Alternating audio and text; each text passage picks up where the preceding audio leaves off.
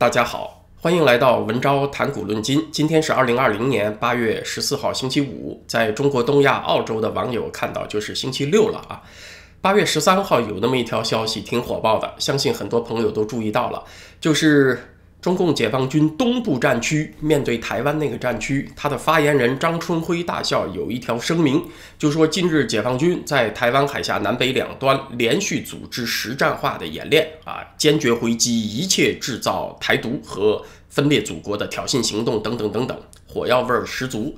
要知道，八月十二号啊，那个美国卫生部长阿扎尔刚刚离开台湾啊，解放军就发出这条消息，似乎是要和美国人针锋相对。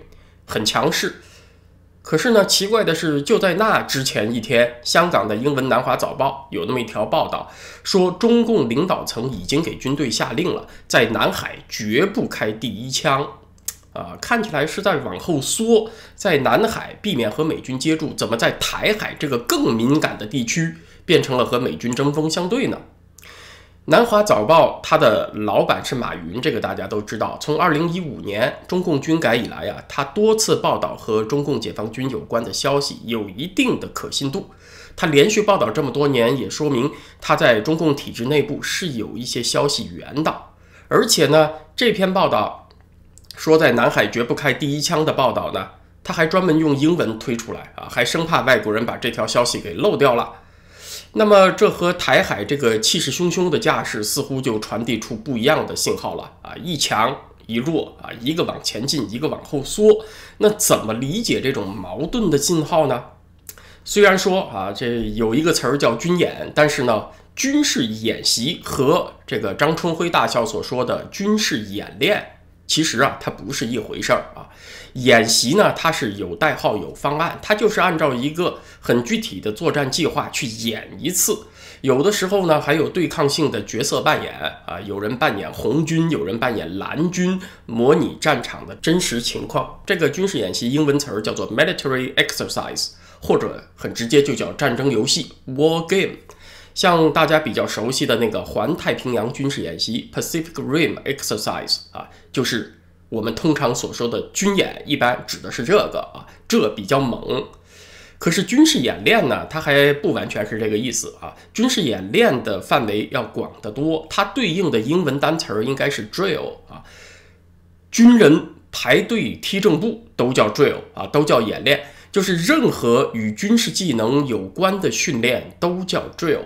比如在规定的一段时间内完成一段路程的行军，这个叫做机动演练；把一个小分队扔到荒郊野外，让你过几天茹毛饮血的日子，这个叫做野外生存演练；打靶呢，叫做火力打击演练。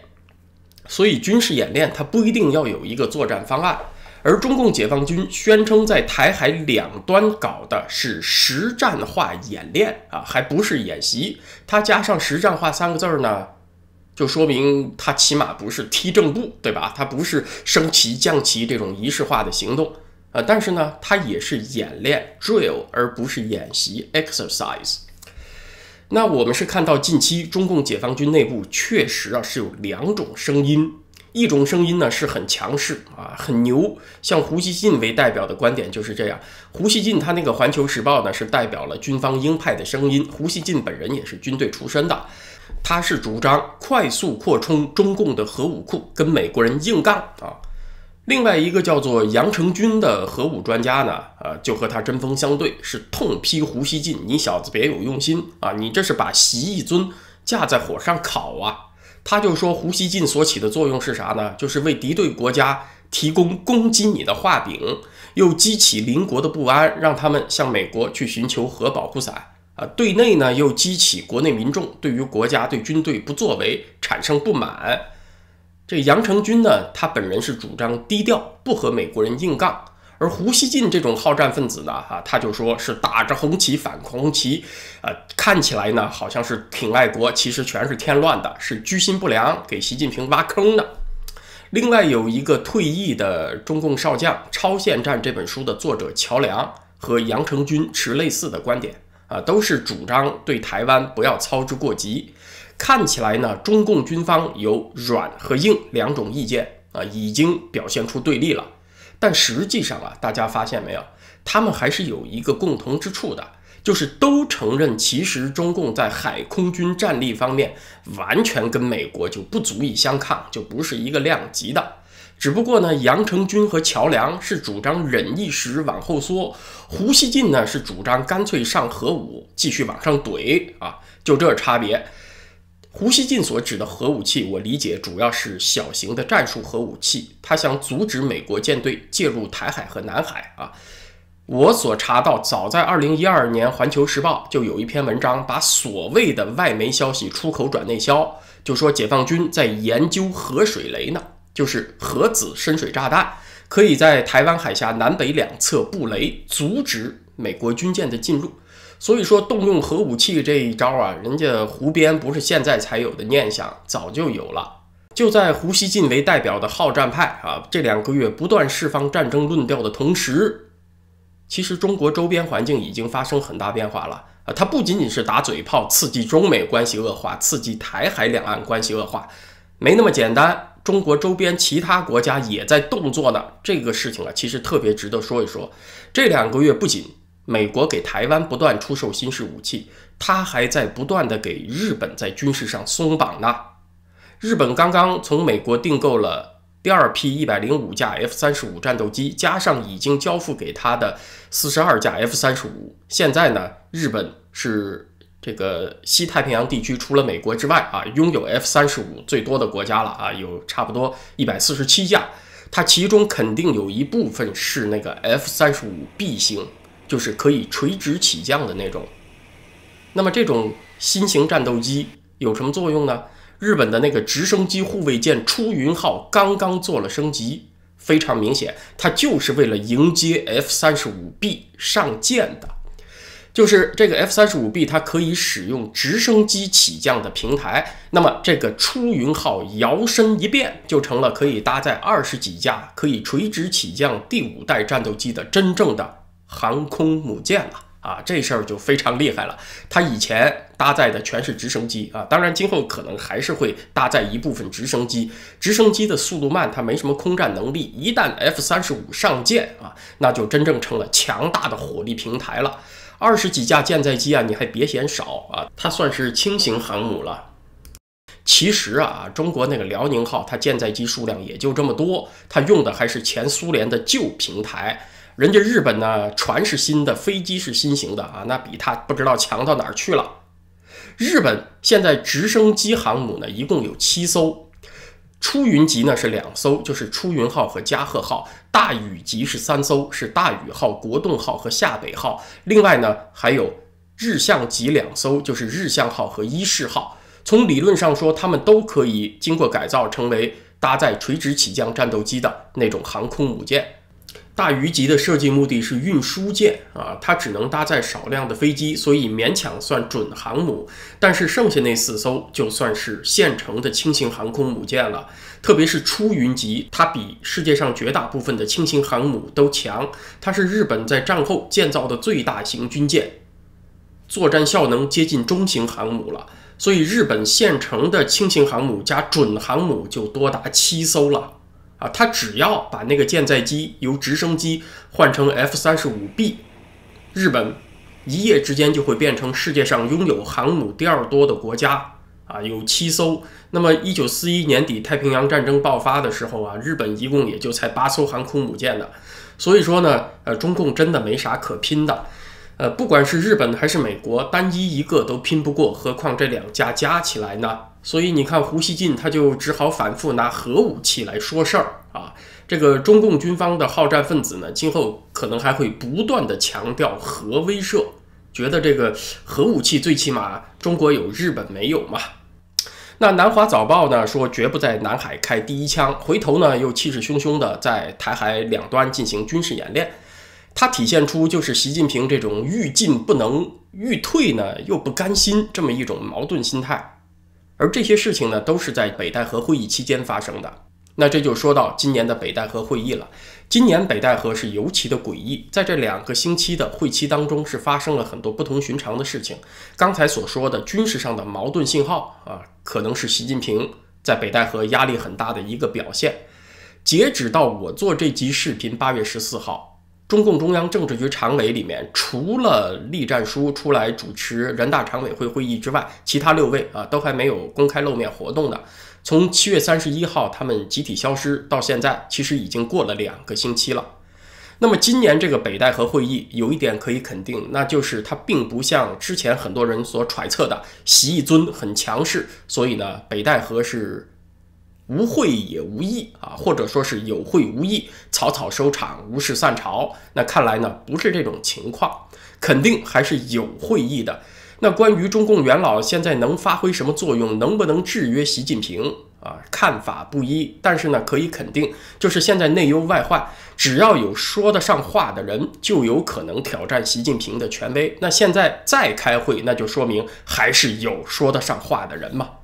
今年的北戴河会议啊，习近平他要能不开，他肯定不开。可是还是开了，他能少开一天就绝不多开一天。可是拖到八月十四号还没有正式完结，那就说明元老们还是能说得上话的。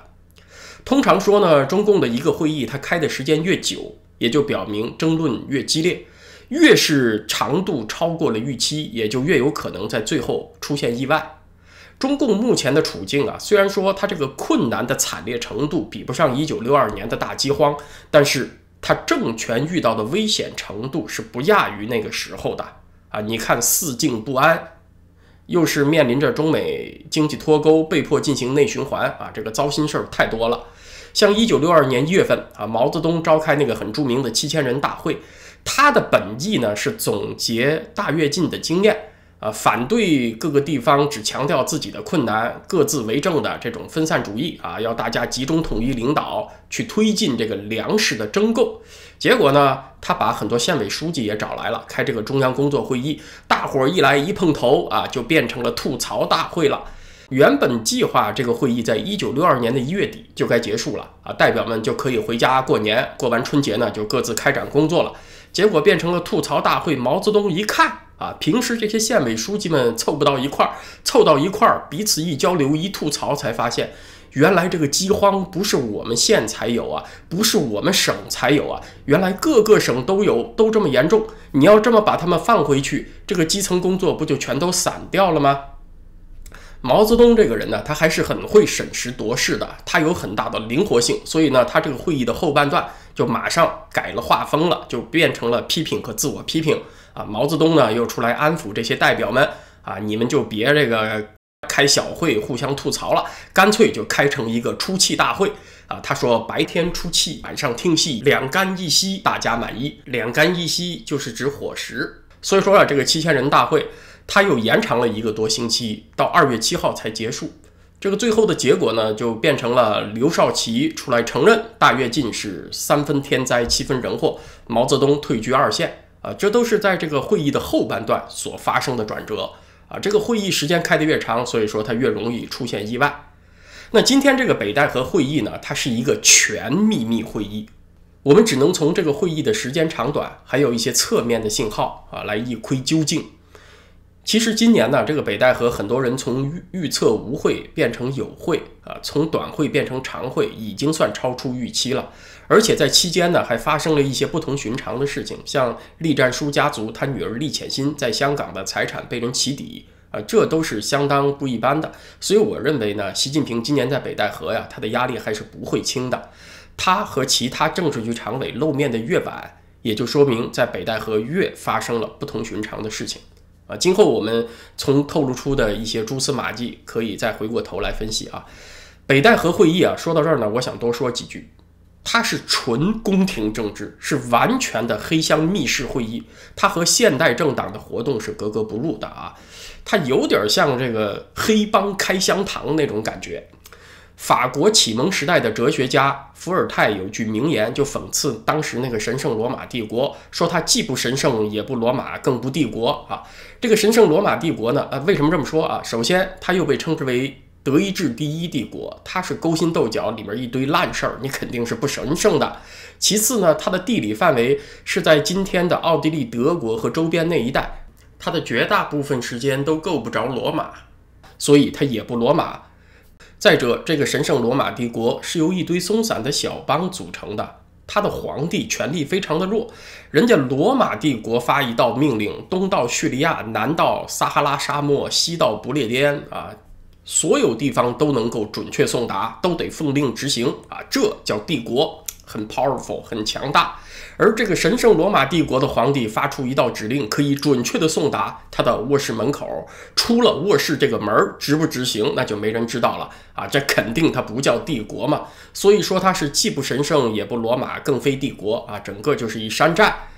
那从这个北戴河会议呢，我就想起了中华人民共和国这个称号是既不中华也不人民，更非共和国。啊，为什么这么说呢？中华它是个文化概念，它是礼乐诗书这套东西。共产党是西来马列，它肯定不中华啊，同时也不人民。你见过人民大会堂里坐过人民吗？如果人民大会堂里有人民，那你从老婆饼里也能吃出老婆啊。所以不人民，更非共和国。就是共和国 （republic） 这个概念的意思是，权力的合法性是来自于选举的。而且呢，选出的官员通常还得有任期啊，这才叫共和国。中共呢是有申纪兰，没有真选举；习近平呢又恢复了终身制，所以更非共和国啊。所以呢，神圣罗马帝国是既不神圣也不罗马，更非帝国。那中华人民共和国是既不中华也不人民，更非共和国啊。啊，今天就是说到北戴河会议，就联想发挥了一下，开了个脑洞。呃，今天还想说几句，就是美国国务院在八月十三号宣布，孔子学院美国管理中心为外国使团。啊，这个消息出来的时候呢，很多报道是不准确的。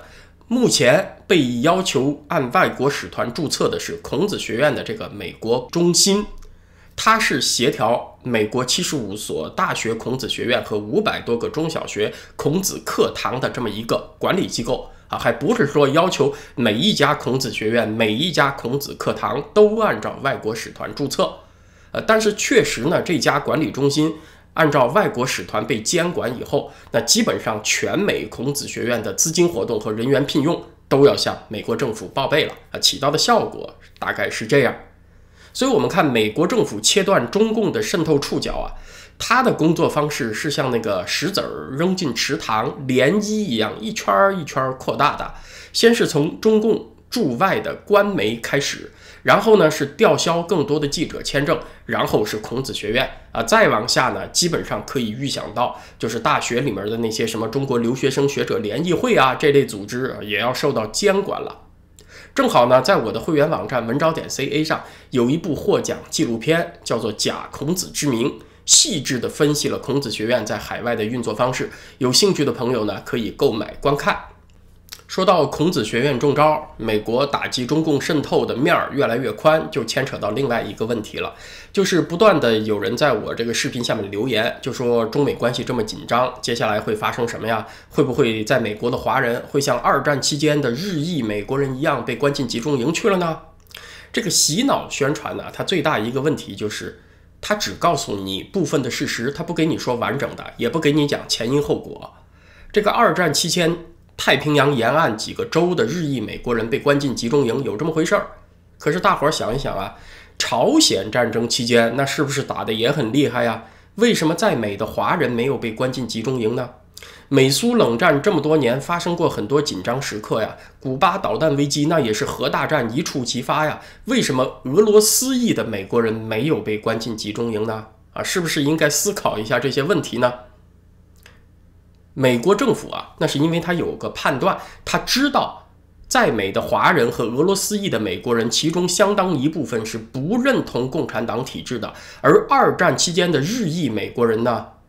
美国政府认为他们是集体拥护日本政府的啊，当时是那个判断。有一个很重要的触发事件，就是一九四一年十二月七号的尼豪岛事件啊，这个我相信很多朋友没有听说过。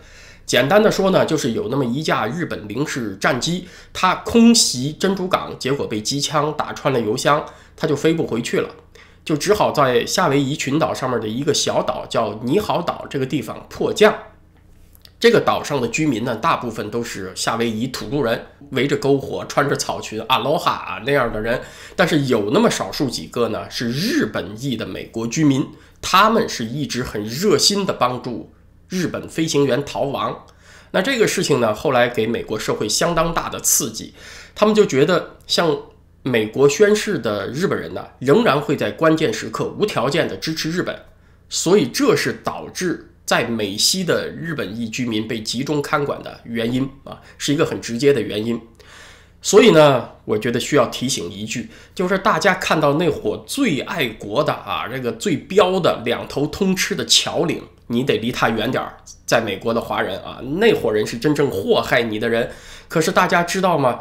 正因为有小粉红所说的海外反华分子的存在，有这么一批海外华人不惧怕公开站出来表达对中共的不认同。正因为有他们存在，才有效地保护了在美华人同胞们的安全呢。大家想到这一点没有？今天的时事话题呢，咱们就聊到这儿。明天星期六在会员网站文招点 ca 上是硅谷引工带来的一个新的系列，叫做《马克思的宿敌》。明天是第一集，叫做《奥地利经济学派》。啊，听起来奥地利经济学派很高很高大上啊，但是我向大家保证，这不是一个烧脑的话题，是讲人人都能够理解的经济学常识。其实，这个奥地利经济学派的创始人门格尔他写的那个《国民经济学原理》啊，这个开山著作，他并没有直接去批判马克思，但是呢，却是被苏联的御用经济学家布哈林称之为马克思经济理论最强劲的敌人。那是因为他把自己的学说建立在常识的基础之上，他没有直接批马克思，可是也把马克思那个剩余价值理论给釜底抽薪，驳得体无完肤了。所以明天在会员网站上呢，就是硅谷引工给大家带来的这个关于经济学常识的节目，在 YouTube 上呢，就是下个星期一再见了。祝大家周末愉快，谢谢各位。